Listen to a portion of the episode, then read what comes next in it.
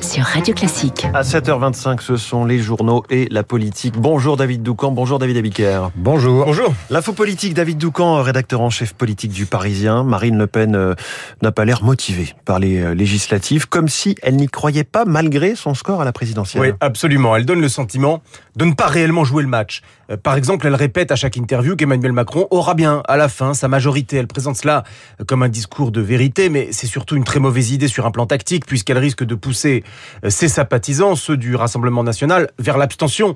Euh, surtout que dans le même temps, Mélenchon promet qu'il sera élu Premier ministre. Alors, c'est une manœuvre.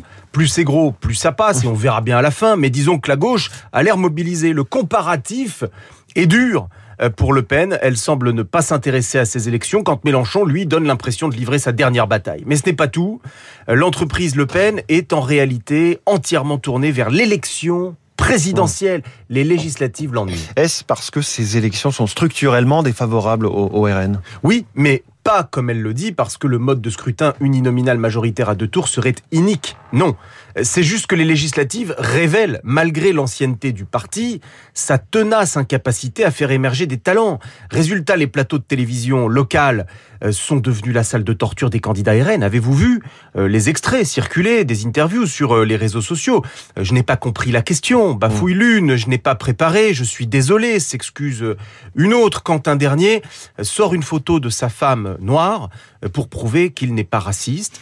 Bon, l'image d'incompétence de l'extrême droite escamotée par Marine Le Pen pendant la présidentielle ressurgit cruellement à l'occasion des législatives. Enfin, la leader du RN a-t-elle vraiment envie d'un groupe parlementaire d'opposition puissant à l'Assemblée dont il faudrait s'occuper?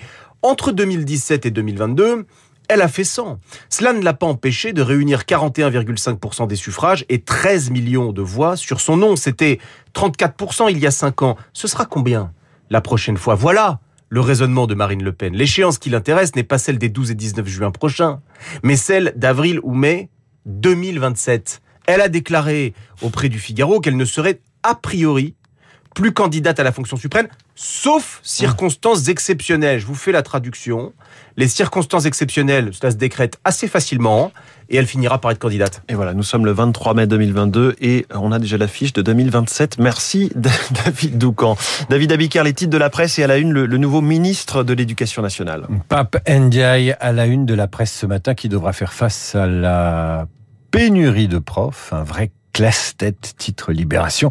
Pape Ndiaye dont la nomination inquiète, l'arrivée d'une figure de la gauche culturelle aux côtés de ministres venus de la droite pose question sur la cohérence de l'équipe d'Elisabeth Borne, estime le Figaro. Pour l'opinion, c'est le changement dans la continuité. Macron n'ouvre qu'à la marge sa majorité.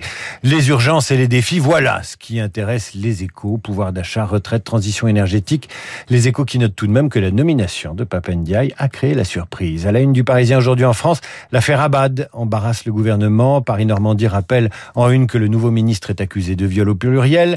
La Provence que son cas est déjà une affaire pour le gouvernement. Pour le Télégramme, Abad est dans la tourmente. Very Abad trip, en quelque sorte. Et ça, c'est signé David Abiker. À tout à l'heure, 8h30. Bonjour Renaud Blanc. Bonjour François. La matinale continue avec vous, votre invité ce matin Eh bien, le géopolitologue Dominique Moisy, l'Ukraine et Zelensky, bien sûr, mais aussi la demande d'adhésion de la Finlande et de la Suède dans l'OTAN. Nous parlerons également avec lui de la tournée de Joe Biden en Asie, la Corée du Sud, le Japon, mais également ses discussions avec l'Australie et l'Inde.